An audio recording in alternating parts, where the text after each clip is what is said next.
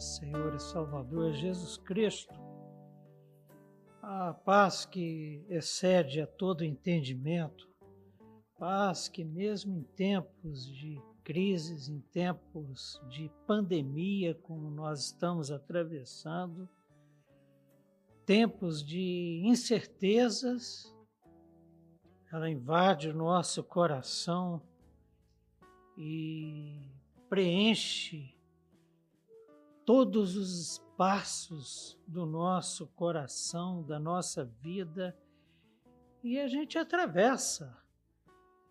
Gratos a Deus e manifestando essa gratidão como ela foi manifesta na sexta-feira passada, no domingo pela manhã, no culto matutino de Páscoa, de ressurreição, e à noite também, quando nós celebramos anteontem a ceia do Senhor, para que a gente nunca se esqueça disso. Nunca nos esqueçamos que o que Jesus Cristo, o Cordeiro de Deus, que tira o pecado do mundo, o que ele fez por nós, o que ele faz por nós e o que ele fará por nós. Por isso que o Apocalipse é a revelação da esperança que enche a nossa vida de segurança, de alegria, de contentamento e de certeza de quem Ele é e de quem nós somos. É com essa paz que eu saúdo os irmãos. Paz que só encontramos nele. Amém. E dando continuidade ao nosso estudo, nós já estamos na sétima aula. Hoje vamos gravar a sétima aula do módulo 2 do nosso curso. E estamos vendo no capítulo 6, nos dois primeiros versículos, Jesus começa então a abrir os selos do livro que ele recebeu da mão do Pai, livro que simboliza a autoridade que o Pai concedeu ao Filho para ter, nos tempos do fim, o controle dos desdobramentos do final da história da civilização humana. E na aula passada nós vimos que quando Jesus abre o primeiro selo, um ser vivente daqueles quatro seres viventes, seres celestiais, querubins, serafins, de alta estirpe, ele diz: Vem. E aparece então um cavaleiro com um arco montado num cavalo branco. E nós, dentro da exegese que adotamos, dentro da nossa hermenêutica, a partir do, dos textos bíblicos, a partir do próprio Apocalipse, dos autores que nós escolhemos, que nós estudamos, nós vimos que esse primeiro cavaleiro montado num cavalo branco que veio para vencer não é Cristo mas simboliza esse desejo humano adquirido na queda, na desobediência e que acompanha a história da humanidade.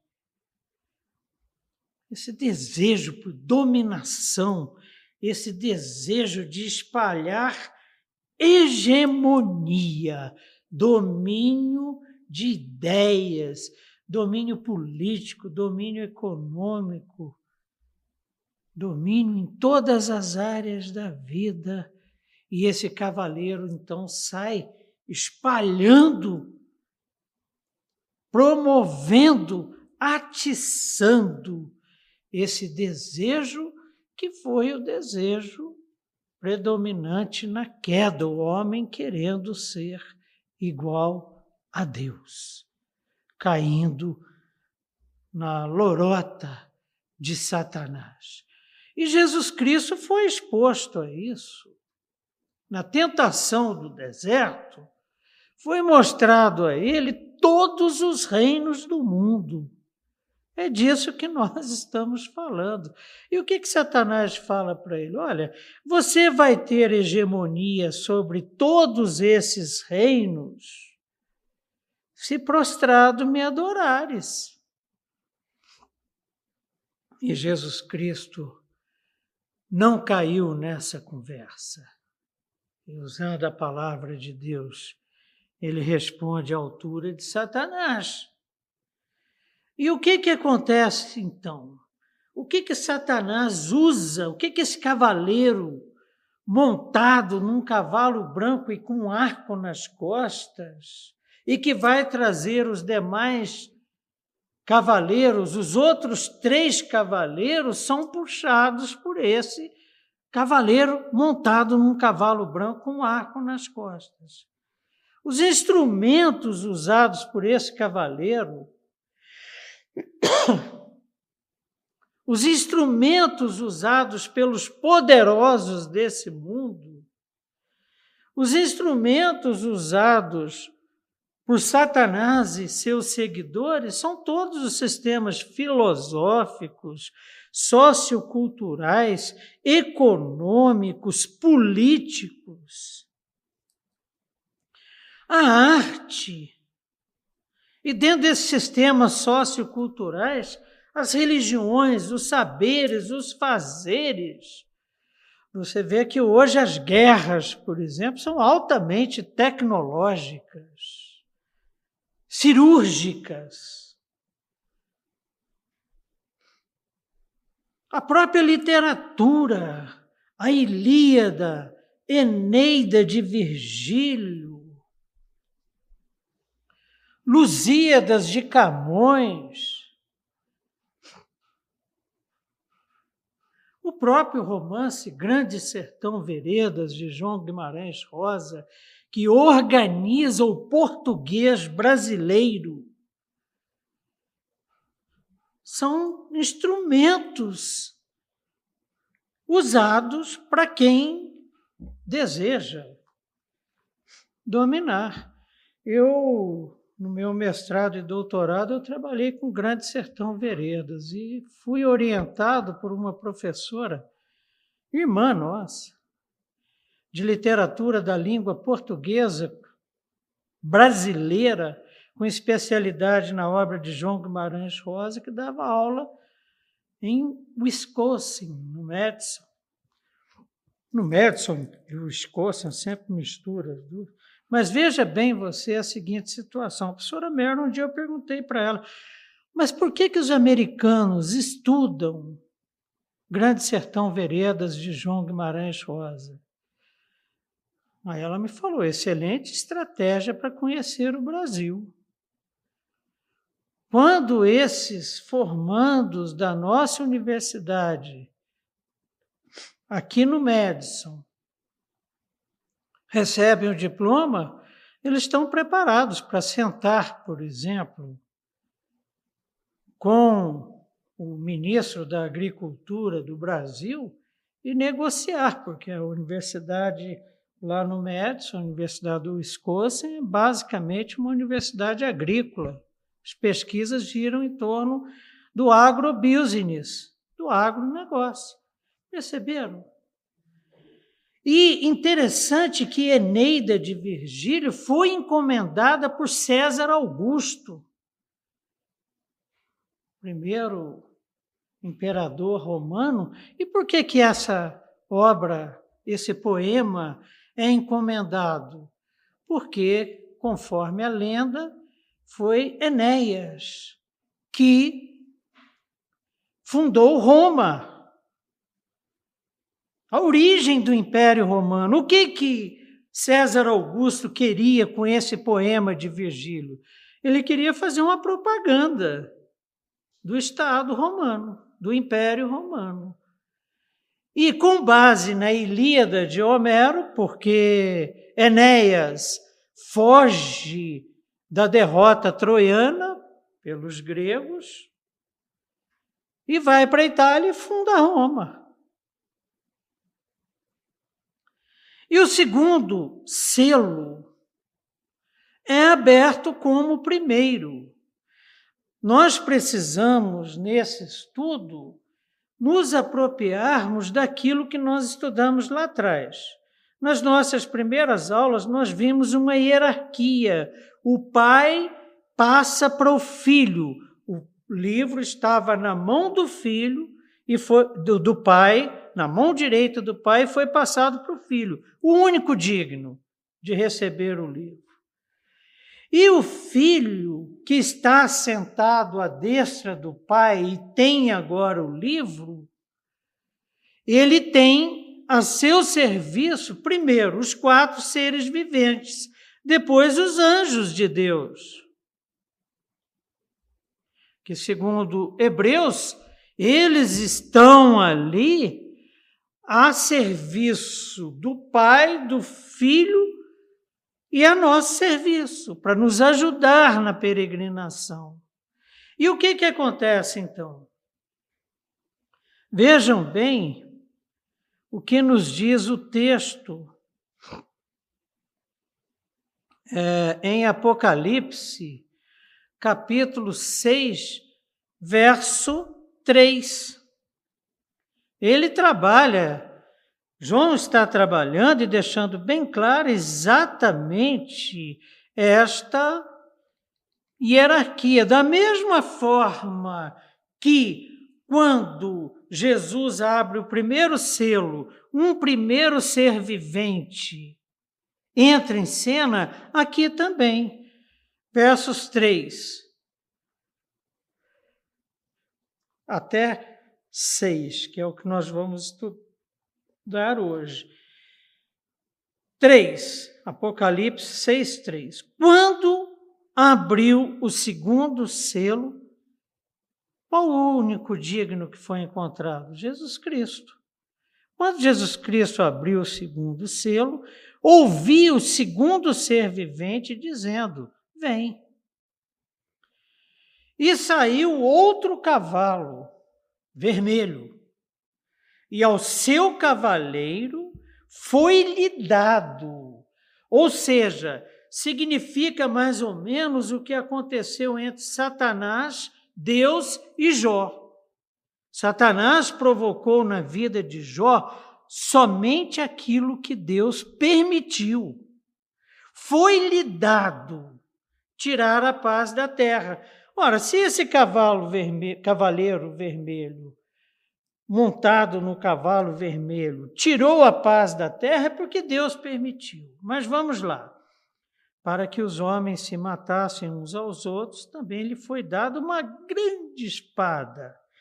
Quando abriu o terceiro selo, quem? O cordeiro, o único digno, ouviu o terceiro ser vivente dizendo: Vem. Então vi, e eis um cavalo preto e o seu cavaleiro com uma balança na mão. Seis. E ouvi uma voz que no meio dos quatro seres viventes dizia: uma medida de trigo por um denário, três medidas de cevada por um denário, e não danifiques o azeite e o vinho. Nós vamos estudar hoje para não ficar acumulado até aí. Agora vejam bem vocês a seguinte situação. Sempre o cordeiro abre o selo, um dos quatro seres viventes entra em cena, outorgado pelo cordeiro que foi outorgado pelo Pai, e chama então aí, os cavaleiros do mal. O cordeiro, na sua glória recebida do Pai, ele está assentado à direita do Pai. A gente nunca pode se esquecer disso. Então, o segundo selo começa como o primeiro.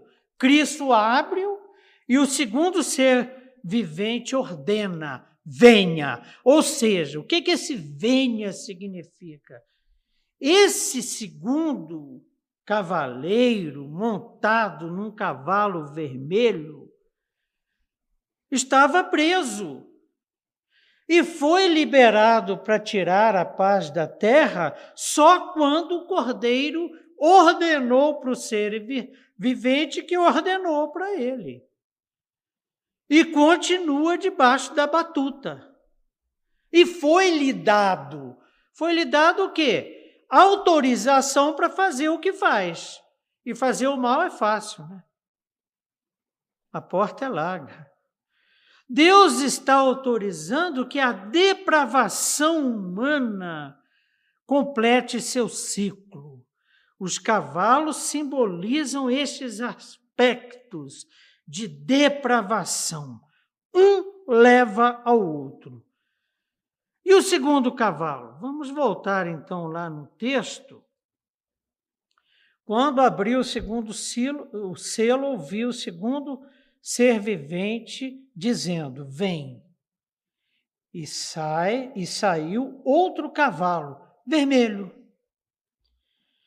E ao seu cavaleiro foi dado tirar a paz da terra. Tirar da paz da terra como? Com a guerra. Então vejam bem vocês a seguinte situação. Sempre voltaremos ao texto para checar aquilo que nós estamos falando.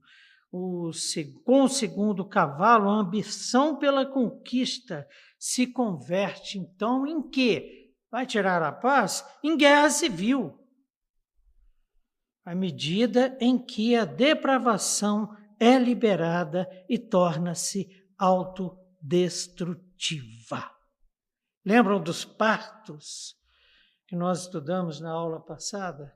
Que provavelmente João tirou essa imagem de um cavalo branco e um cavaleiro em cima dele com arco porque os partos eram os únicos inimigos que Roma não conseguia derrotar.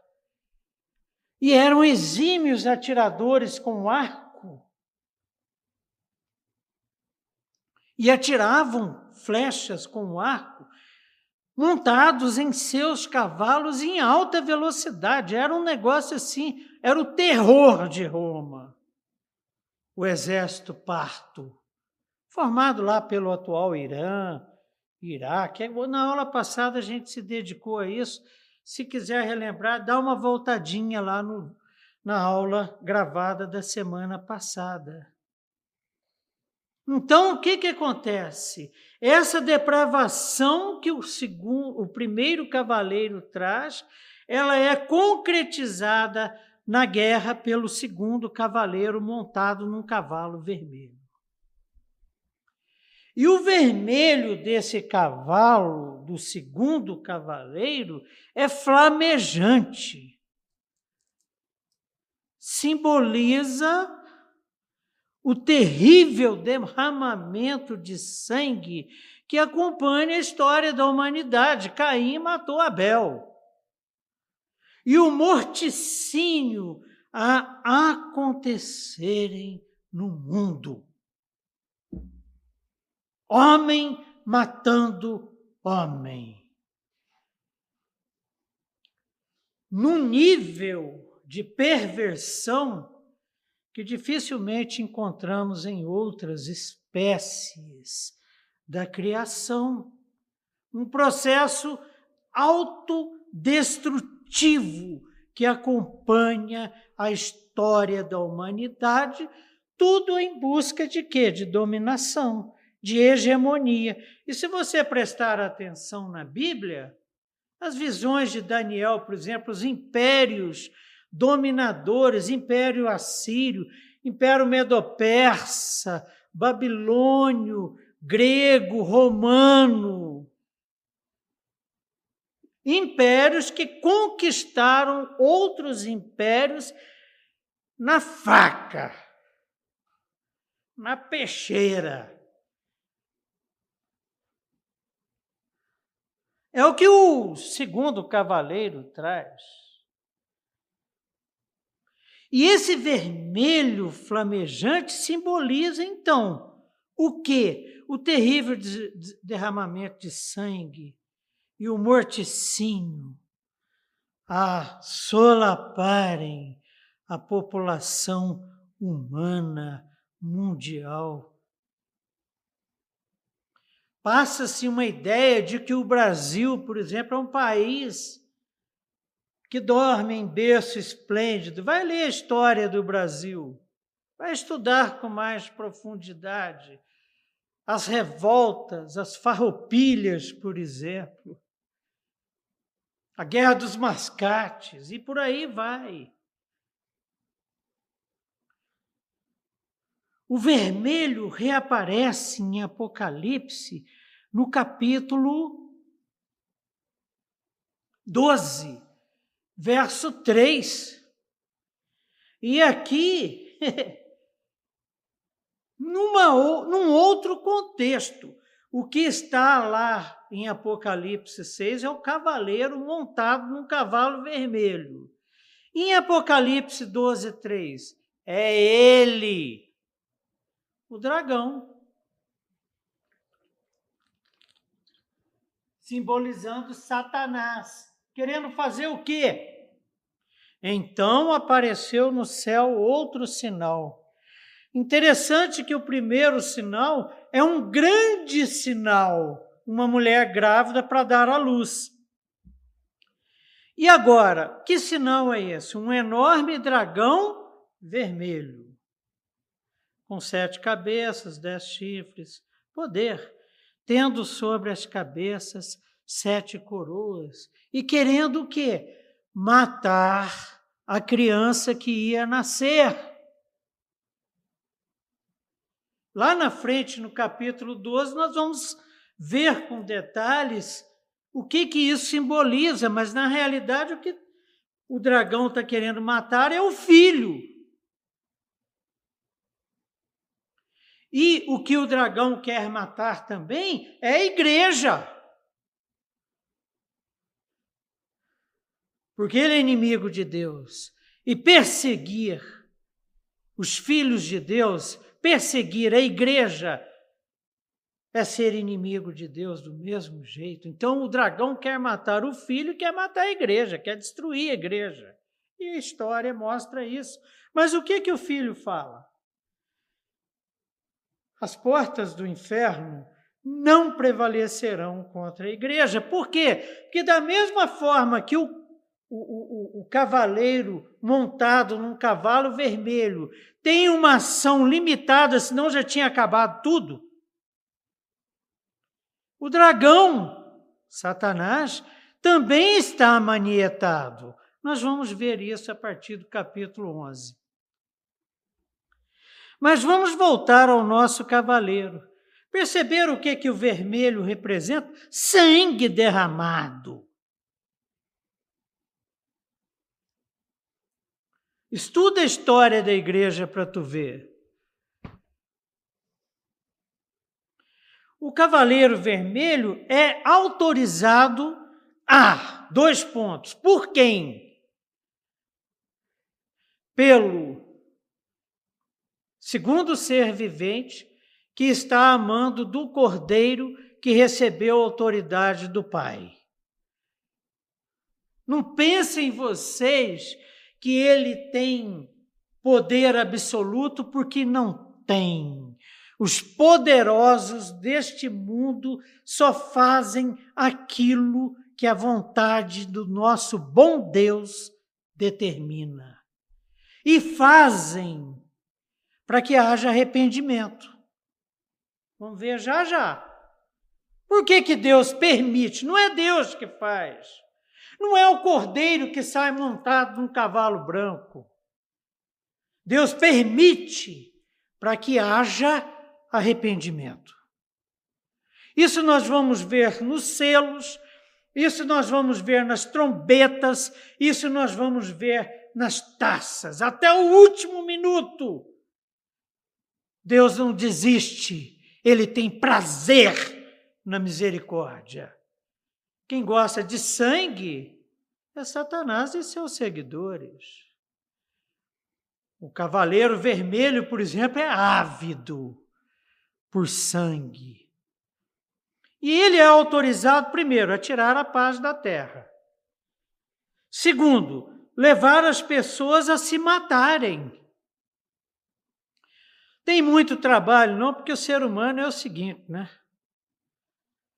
Paulo alerta: olha, cuidado para vocês não engolirem uns aos outros. Se seguirmos o nosso coração, a igreja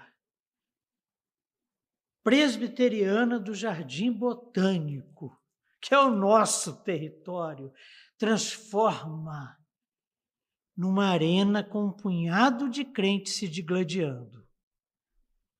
Temos muitos exemplos aí pelo mundo de igrejas que vivem essa realidade triste. Promover o uso da espada para realizar o seu propósito é outro. A espada aqui simboliza a espada, simboliza o punhal simboliza a faca, simboliza, simboliza a peixeira, o rifle, o canhão, a bomba atômica.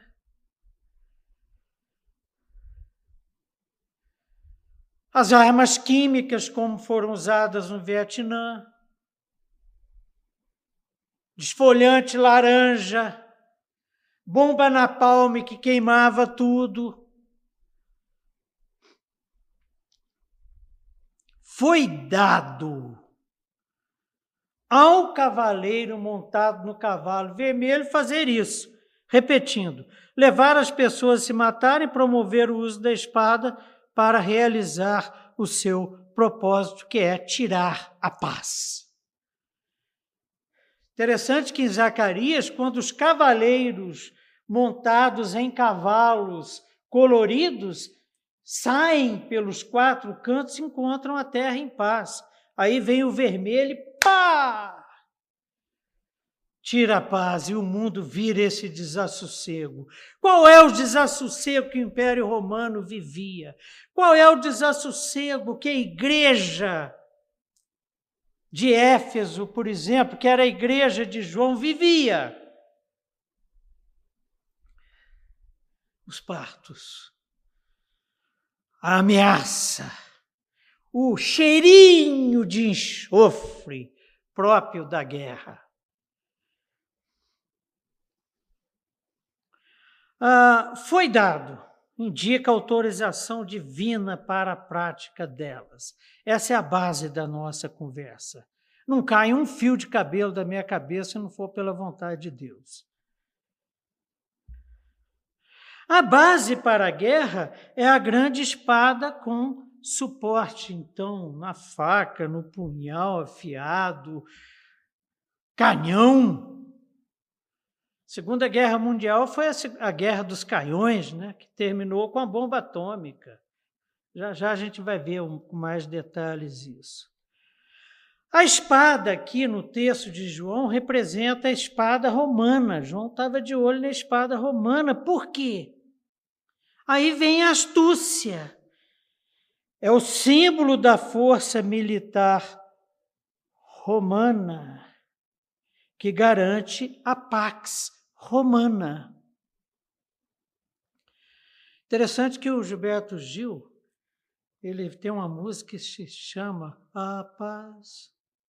Você já deve ter ouvido. Invadiu o meu coração. E ele fala que a bomba em Hiroshima e Nagasaki criou o Japão da paz. a Pax Romana. Então, o cavaleiro branco, quando sai, uma das estratégias que ele usa é de tornar esses poderosos do mundo como se fossem paladinos da paz. A espada é grande porque ela tem o poder de destruir a terra. Olha o que, que virou Hiroshima e Nagasaki. Deus, o verdadeiro imperador, concedeu a esse cavaleiro o direito de matar. Com a espada, a ambição pela conquista, no primeiro selo, tornou-se guerra civil. E o pano de fundo que João usou são alguns textos que eu gostaria de me ter um pouco neles agora, porque a gente não pode ficar viajando na maionese, não. Texto sem contexto é pretexto. Textos que tratam do princípio do fim. Daniel 9, 24. 70 semanas estão determinadas sobre o teu povo e sobre a tua santa cidade, para fazer cessar a transgressão. Está vendo Deus disciplinando o seu povo? Para dar fim aos pecados, para expiar a iniquidade, para trazer a justiça eterna, para selar a visão e a profecia e para ungir o santo dos santos o Cordeiro de Deus que tira o pecado do mundo. Deus permite, porque Ele é Pai que ama, e o Pai que ama corrige, disciplina os seus filhos. Verso 26. Depois das 62 semanas será morto ungido. Quando João olha ele vê um cordeiro que ao mesmo tempo era leão, mas quando ele olha, ele vê um cordeiro que parecia ter estado morto. E agora está abrindo os selos. Morto ungido e já não estará. Por quê? Porque foi assunto dos céus, está à direita do Pai. E o povo de um príncipe que há de vir destruirá a cidade, o santuário, isso aí aconteceu em torno de 70 depois de Cristo, segundo os comentaristas. E o seu fim será num dilúvio, e até o fim haverá guerra. Desolações são determinadas. Por quem? Pelo cavaleiro que está montado no cavalo branco? Pelo cavaleiro que está montado no, no cavalo vermelho? Não, pelo Pai.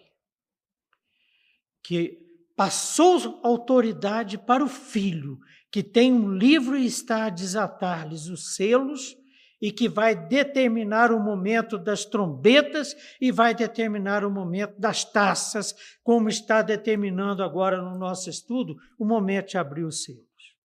Marcos 13, 7. Quando ouvirem falar de guerras e rumores de guerras, não tenham medo. Sabe quem é que está falando isso? O Cordeiro de Deus que venceu. Só que aqui, ele não tinha morrido na cruz ainda, mas já estava perguntando. Quando é, que, é aquela conversa que ele tem lá com o sermão, com os discípulos acerca do sermão escatológico? Quando ouvirem falar de guerras e rumores de guerras, não tenham medo. É necessário que tais coisas aconteçam. Por quê? para que haja arrependimento. E em havendo arrependimento, a salvação. E em havendo salvação, o Pai, o Cordeiro, o Espírito de Deus são glorificados. Olha só sobre esse necessário, é necessário que tais coisas aconteçam. Para a disciplina, para o arrependimento, é, Miqueias 7, 18, diz assim a palavra do Senhor: Quem, ó Deus, é semelhante a ti, que perdoas a iniquidade e que te esqueces da rebelião do restante da tua herança? O Senhor não retém a sua ira para sempre, porque tem prazer na misericórdia. Deus não tem prazer na morte de ninguém, não. Deus não tem prazer em guerra, não. Agora, elas acontecem para que haja salvação. Eu tendo muitas vezes a ficar que nem Jonas ficou, magoado com Deus, porque Deus salvou Nínive.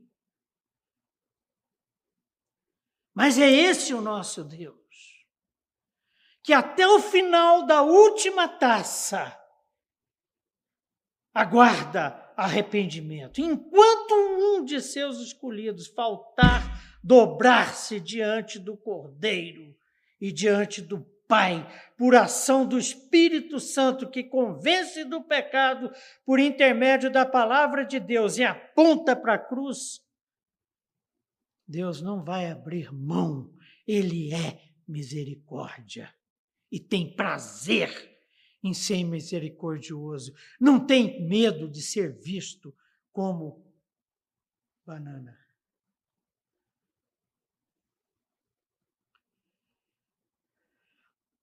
Ele sabe o que ele está fazendo. E tem os cavaleiros debaixo do seu controle. E Jesus continua, mas ainda não é o fim. A ação desses quatro cavaleiros, por exemplo, a ação desse segundo cavaleiro que está montado no cavalo vermelho, não significa que é o fim dos tempos. Quem está falando é Cristo. Mas ainda não é o fim. Lembra por que, que nós falamos que os selos continuam e são um desfecho da preparação para a volta de Cristo e o juízo final, que vai se dar com as taças, com as trombetas e taças? Mas ainda não é o fim. Nação se levantará contra a nação, especialidade do, cavalo, do cavaleiro montado no cavalo vermelho e, o, e reino contra reino. Haverá terremotos, mais na frente nós vamos parar um pouquinho para analisar essa questão dos terremotos. Haverá terremotos em vários lugares e também fomes. Vamos parar um pouquinho para pensarmos na questão, primeiro, das guerras que Jesus fala. Alguns exemplos. Guerra dos 30 anos, católicos versus protestantes. E essa guerra marca a transição do feudalismo para a Idade Moderna. Isso foi no século XVII, de 1618 a 1648. E o vermelho significa sangue, significa morte. Homens matando homens. Três milhões de pessoas morreram na Guerra de 30 anos. Guerra dos Sete Anos. Inglaterra versus França. Século XVIII, 1756 a 1763. Um milhão de mortos. Po... Gente, é muita gente. A pandemia já passou dos dois milhões. Né? É muita gente.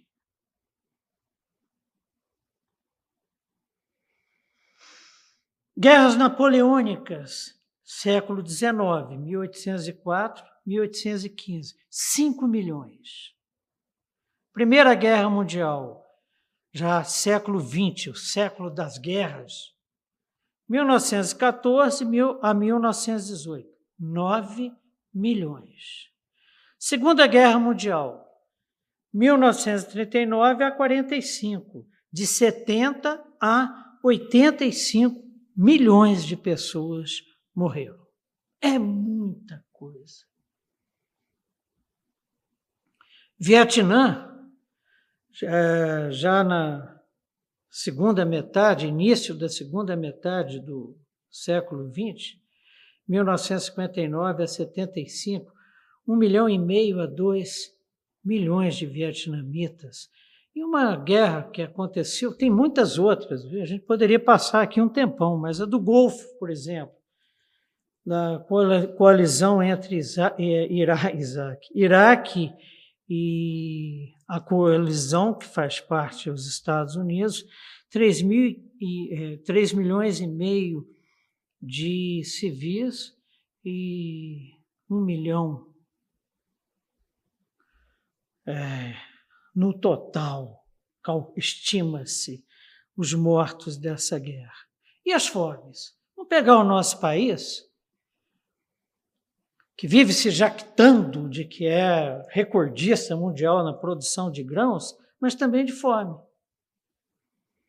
Em 2004, nós tínhamos 14, 15 milhões de brasileiros passando fome. Em 2013, caiu para 7 milhões e 200 mil. Em 2018,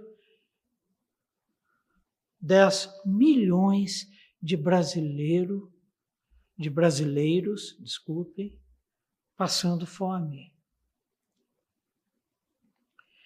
Então, aquilo que Jesus falou, nação se levantará contra nação e reino contra reino. Haverá terremotos em vários lugares e também fomes guerra, terremoto e fome sempre estão presentes nos noticiários.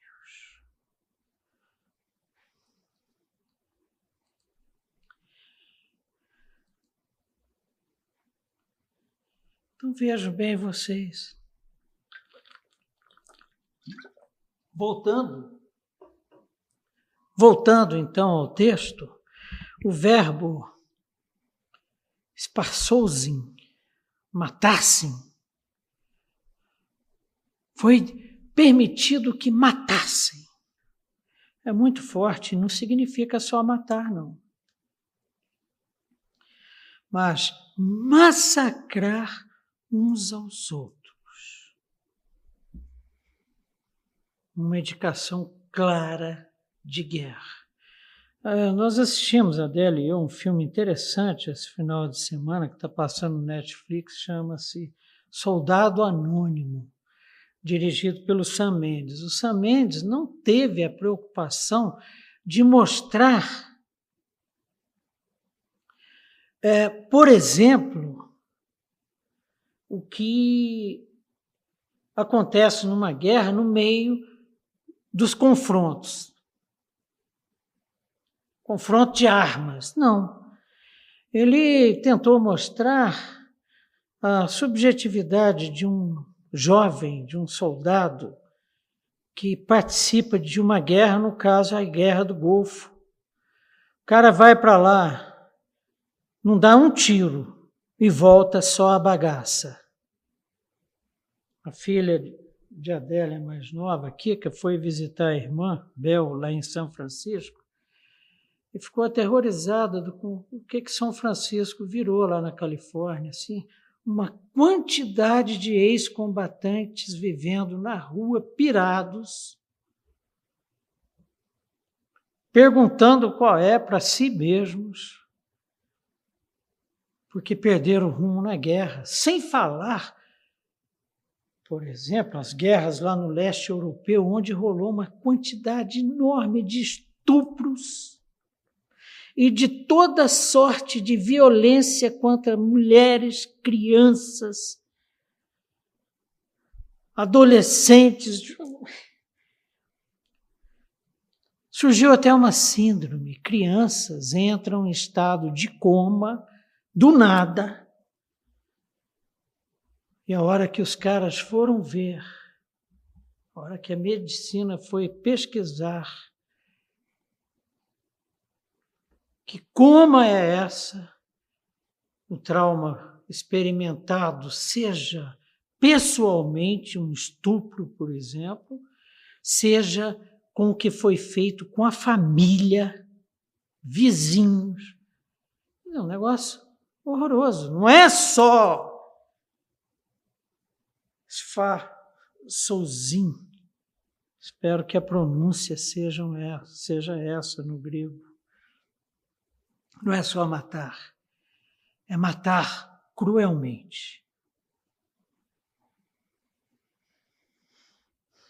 Esse é o grande temor dos impérios, né? tanto dos antigos quanto dos modernos. Roma era paranoica quanto à guerra civil, porque havia passado por muitos, um império guerreiro como todos os demais impérios. Qual o grande poder americano, por exemplo? Poder bélico. Computador, internet, tudo isso que você está vendo aqui foi financiado pelo Pentágono. Soldado americano, por exemplo, tem na cintura um computador que ele tem contato direto via internet com seu comandante para saber onde ele está e para onde ele deve ir para fazer o que no meio de uma batalha. Sem falar da tecnologia dos drones. São exemplos, por exemplo, de guerras romanas, a liderada por Sula, 88 a.C., e a que sucedeu o assassinato de Júlio César, guerra que acabou com a República Romana, fim do Império. E esses impérios, eles são efêmeros. Às vezes parece que dura pra caramba, mas a história é como se fosse... Aí aparece um outro imperador, um outro presidente da república, um outro ditador, seja lá o que for, que vai dominar o seu povo e outros povos. Em 69 depois de Cristo houve quatro imperadores diferentes. E o último, Vespasiano, salvou o império da autofagia. romano matando romano, virou uma loucura. E, ó, em Apocalipse nós vamos ver isso. Hein? Verso 5, o terceiro cavaleiro. Versos 5 e 6. Mas vamos primeiro ao 5. Quando abriu o terceiro selo, ó a cena se repetindo, ouvi o terceiro ser vivente dizendo: Vem. Às vezes a Bíblia torna-se para muitos, e eu me incluo, uma leitura assim um pouco cansativa, dadas as repetições. Por que, que João está repetindo praticamente o mesmo texto ao descrever a entrada de cada cavaleiro em cena? Porque o que ele quer reforçar é a autoridade de Deus. A soberania de Deus sobre tudo o que está acontecendo no mundo desde quando nos entendemos por gente. Quando abriu o terceiro selo, ouvi o terceiro ser vivente dizendo: Vem! Então vi, eis um cavalo preto e o seu cavaleiro com a balança na mão. Esse cavaleiro com a balança na mão e montado num cavalo preto, igual aos outros anteriores, só entra em cena quando Deus autoriza, por intermédio do cordeiro que está abrindo os selos e dos seres viventes que estão cumprindo aquilo que o cordeiro determinou. Então vejam bem vocês. O terceiro cavaleiro preto entra em cena como os dois primeiros. O cordeiro abre o selo e o terceiro ser vivente chama o cavaleiro preto. Preto lembra luto. E guerra traz o quê? Luto. Simboliza então tristeza, luto e lamento. Está vendo como um cavaleiro chama o outro? O branco chamou o vermelho. A fome por hegemonia chamou a guerra. E a guerra traz o quê? Tristeza, luto e lamento. É o sofrimento gerado pela guerra, que eu acabei de assim, superficialmente, tem filmes na Netflix ótimos sobre isso que eu falei, documentários. Tal ideia se repete em 6,12. Vamos ver então essa ideia se repetindo em Apocalipse 6,12. Observei quando ele abriu o sexto selo. Houve um grande terremoto, vamos ver o terremoto nesse momento, os terremotos que aconteceram na história. O sol ficou escuro como tecido de crina negra, tecido que o judeu usava para fazer roupa de luto. Toda a lua tornou-se vermelha como sangue. Escureceu como um saco de silício. Aqui o cavaleiro está montado num cavalo preto, e o preto representa o luto trazido pela guerra. Agora o verso 6 é interessante. E ouvi como uma voz no meio dos quatro seres viventes, dizendo: Uma medida de trigo por um denário, três medidas de cevada por um denário, e não danifiques o azeite e o vinho. Todos os detalhes aqui, gente, se relacionam com a fome. Guerra traz tristeza, guerra traz fome. O cavaleiro tem uma balança na mão, como as descritas em textos antigos. E esse cavaleiro, montado então no cavalo preto, é o cavaleiro da fome. A balança é formada por um travessão de balança com um prato de cada lado. Seu propósito no mundo antigo era garantir a justiça. Deus não gosta de pesos adulterados. O peso e a balança do Senhor são justos. Todos os pesos da bolsa são dele. Deus é justo. É quase certo que a ênfase está nos preços exorbitantes causados pela fome e pelo racionamento do suprimento de comida. Interessante que Davi adultera na primavera, e a primavera lá no povo judeu era o tempo da colheita. Ele deveria estar na guerra. Urias estava na guerra. O seu exército estava na guerra e ele estava lá, acostumado às mordomias do palácio. Por que, que o exército estava guerreando? Porque a época da colheita é época em que, por exemplo, os povos vizinhos ao povo de Deus invadiam Israel. Olha a história em Juízes invadiam Israel, os povos inimigos, e roubavam a comida. Levítico 26, 26, Deus fala sobre a questão dessa fome. Quando eu lhes cortar o suprimento de pão, a fome trazida pela guerra é Deus cortando o suprimento de pão para que haja arrependimento. Como aconteceu no cerco a Jerusalém. Dez mulheres assarão o pão num único forno e repartirão o pão a peso. Vocês comerão, mas não ficarão satisfeitos. Ezequiel 4,16. E acrescentou: Quem? Deus acrescentou: Filho do homem, cortarei o suprimento de comida em Jerusalém o povo comerá com ansiedade comida racionada, isso no cerco, e beberá com desespero água racionada. E há relato bíblico de mãe comendo o próprio filho. Durante a guerra, o exército vencedor vivia dos suprimentos da zona rural geralmente tomando comida à força e deixando um rastro de destruição. A fome era o rastro natural das guerras e é até hoje. Ligada à falta de grãos, azeite e vinho, à inflação, à desordem econômica, à desordem social, à, à desordem provocada pela mortandade.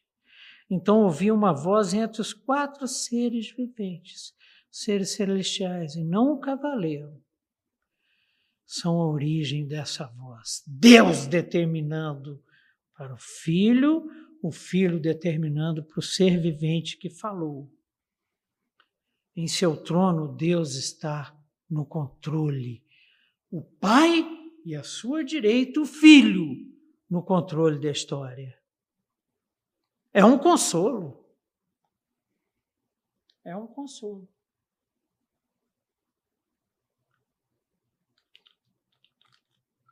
E muitos judeus, por exemplo,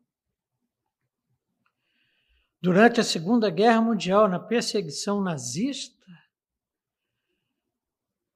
viveram desse consolo, porque não tinha nada. Não tinha dignidade, não tinha segurança, não tinha comida, não tinha nada para o judeu, a não ser a palavra de Deus, o consolo de que Deus está no controle. Trigo e cevada eram os principais alimentos do Império Romano. Daí João ter citado no texto. Os líderes romanos distribuíam uma porção anual para os pobres. É o presidente da República decidindo quando é que será liberado o auxílio emergencial. Lá em Roma acontecia. O trigo era melhor, era o melhor grão. Lógico que a elite se alimentava de trigo. Era o alimento principal. E a cevada? A cevada era o alimento dos pobres, que era menos nutritiva e mais barata, tipo macarrão MG. É, só carboidrato. Os pobres comiam cevada e os ricos trigo. Jesus não deixa passar batido, né? Em João 6,9 nós encontramos no milagre da multiplicação. Aqui está um rapaz com cinco pães de cevada, gente pobre, que não tinha o que comer, e dois peixinhos. Mas o que é isso para tanta gente? Sabe para quem que o discípulo estava falando? Para o próprio Cristo. O Criador de todas as coisas, que disse: haja e ouve.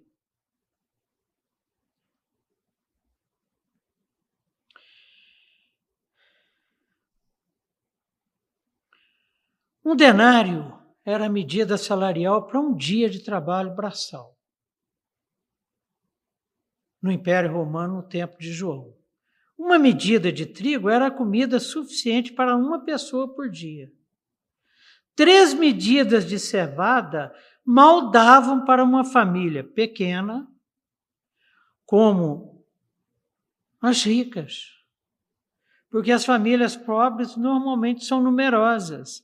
Assim, o salário inteiro de um homem mal dava para comer qualquer semelhança com a nossa realidade.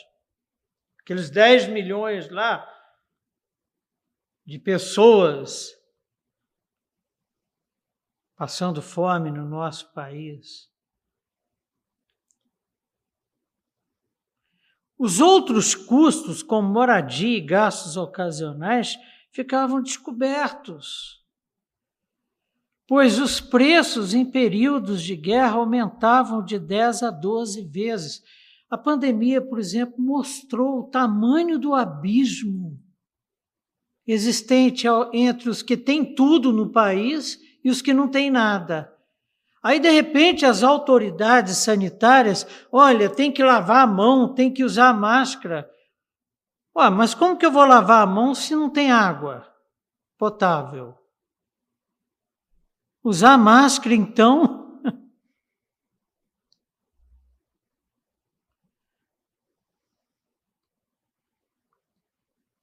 Os outros custos, além da comida, ficavam descobertos, pois os preços em períodos de guerra não é só aqui na nossa realidade, não, nós somos no meio de uma guerra. Só que o inimigo é invisível, é um vírusinho. Esperto, estrategista, está dando o maior baile no mundo. Os preços em períodos de guerra aumentavam de 10 a 12 vezes. Estamos no meio de uma guerra?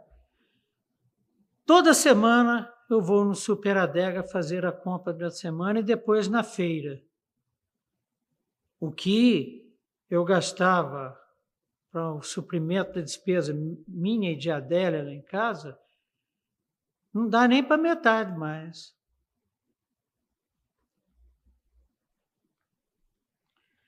E o azeite de oliva e o vinho. Azeite de oliva e vinho é coisa de gente rica. E por que que está aqui no texto? Olha só o que que o texto nos diz. No final do verso 6. E não danifiques o azeite e o vinho. Por que que Deus está preocupado com azeite e vinho? Por que que João colocou isso daqui? Aí surge um punhado de interpretação e algumas hipóteses que sempre trazem dúvidas e nós escolhemos uma. Uma mensagem social: os pobres sem nada e os ricos com azeite e vinho.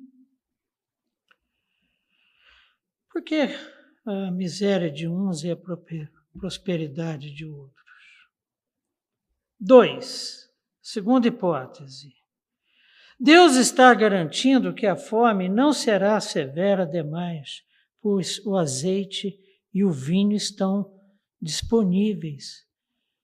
E a severidade do juízo? Três. O azeite e o vinho representam sacramentos. Essa aqui eu acho que é a mais fora de todas.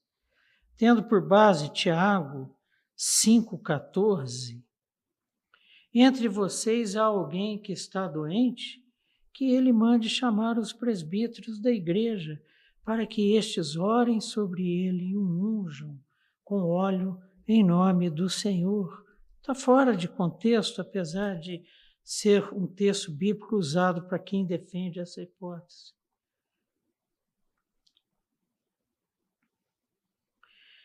E isso daí é muito usado por aqueles que defendem que os crentes serão poupados na grande tribulação. E nós vamos estudar isso. Quatro, relação do texto com as condições terríveis do cerco de Jerusalém. Cara, a turma lá da igreja de Éfeso, por exemplo, que era a igreja de João, não ia entender isso, não. Ia entender de outra maneira. Há uma solução histórica vivida por aquele povo. No ano de 92 depois de Cristo, houve fome. A Bíblia inclusive registra. Domiciano decretou a derrubada de metade das vinhas. Assim, aquelas decisões de gente poderosa que não ouve ninguém e que sai fazendo besteira. O decreto teve que ser cancelado. Por quê que o decreto teve que ser cancelado? Porque o tempo de recuperação das vinhas causaria ainda mais fome, porque ele queria usar a terra para plantar outras coisas, mas só que o prejuízo provocaria muito mais fome. E isso é confirmado pelos registros históricos. Isso aconteceu. E talvez João usou esse fato, usou esse tipo de evento para nos mostrar que a voz que vem do trono mostra que Deus está por trás da severidade do juízo inerente ao selo e que orienta. Domiciano jamais ouviria a voz do Senhor. Isso não é próprio desses poderosos que esse texto trata, não. Não é próprio dos reinos desse mundo. E o reino de Deus, falou Jesus Cristo, não é desse mundo.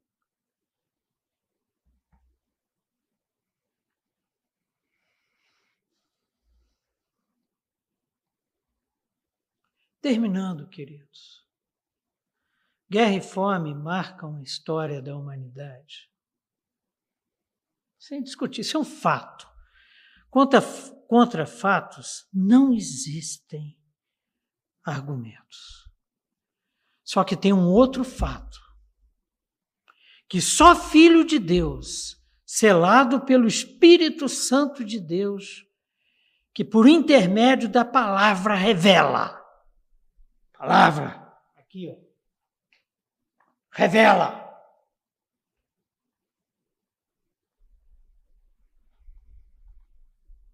Há um propósito dentro do grande plano de salvação que nasceu do coração de Deus, para que esse cavaleiro montado num cavalo vermelho e depois outro montado num cavalo preto seguissem o que foi liberado pelo primeiro ser vivente e que estava montado num cavalo branco. Há um propósito para o que esses cavaleiros provocam, e não é Deus que provoca, mas permite, com autoridade, com precisão cirúrgica, com amor, graça, poder, misericórdia. Quem são esses imperadores romanos perante o trono do Altíssimo? todo joelho se dobrará. E o propósito do Altíssimo não é o pavor, não é o sofrimento da humanidade. Pavor e sofrimento diante da guerra, diante da fome, diante da inflação, diante de tudo que assola o mundo.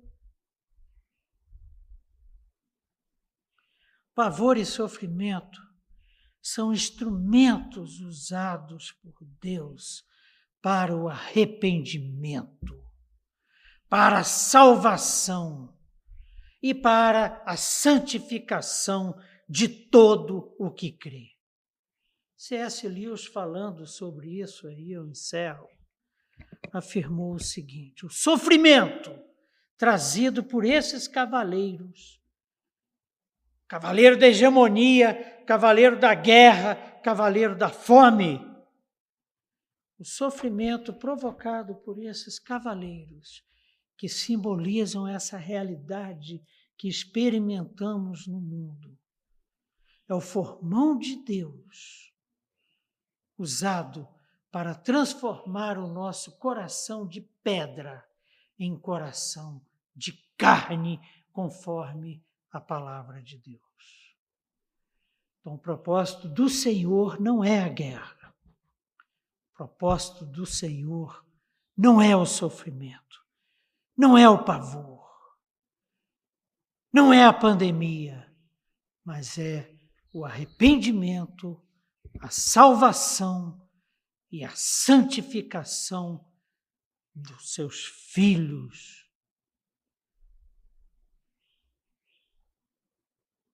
Que este seja o norte das nossas conversas daqui para frente até a última taça. Amém. Vamos orar, queridos. Senhor nosso Deus, nosso Pai amado e querido, Pai de poder, graça, misericórdia, amor, juízo. As nossas vidas, Senhor, são marcadas pelo sofrimento. Mas nós não somos filhos da tua ira. Nós somos filhos da tua graça e misericórdia manifestas em Jesus Cristo na cruz do Calvário, onde ele venceu. Tragada foi a morte pela vitória. Mas sofremos e sabemos, e o Senhor nos revelou essa manhã, que tudo o que sofremos é porque as Suas boas mãos permitem. É porque as Suas boas mãos cuidam do nosso coração, para que haja arrependimento, para que haja salvação para que haja santificação, para a honra, glória do teu santo nome. Isso nos traz, Pai, alento num momento tão difícil como esse o que nós estamos vivendo. Isso enche o nosso coração de esperança, de segurança e de amor por Ti, pelos nossos irmãos, amor pelo nosso próximo. Ajuda-nos, Pai, a sermos conforme a Tua vontade nesse mundo perdido em trevas dominado por esses cavaleiros.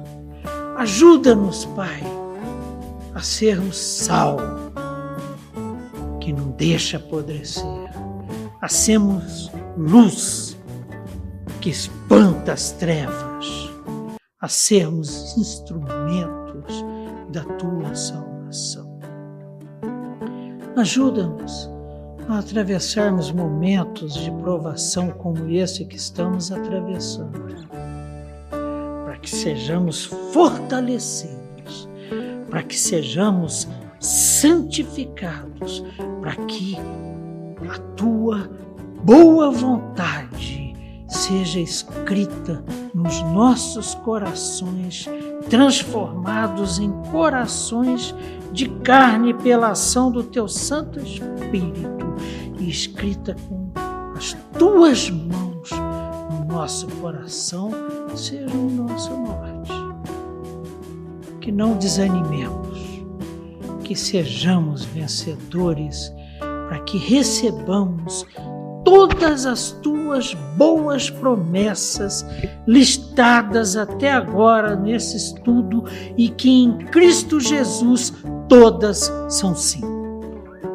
E oramos nome dele. Amém. Amém. Queridos, queridas, vivemos, Adélia e eu, no culto vespertino de domingo passado, a palavra de Deus que Davi escreveu e que diz: Alegrei-me quando me disseram Vamos à casa do Senhor.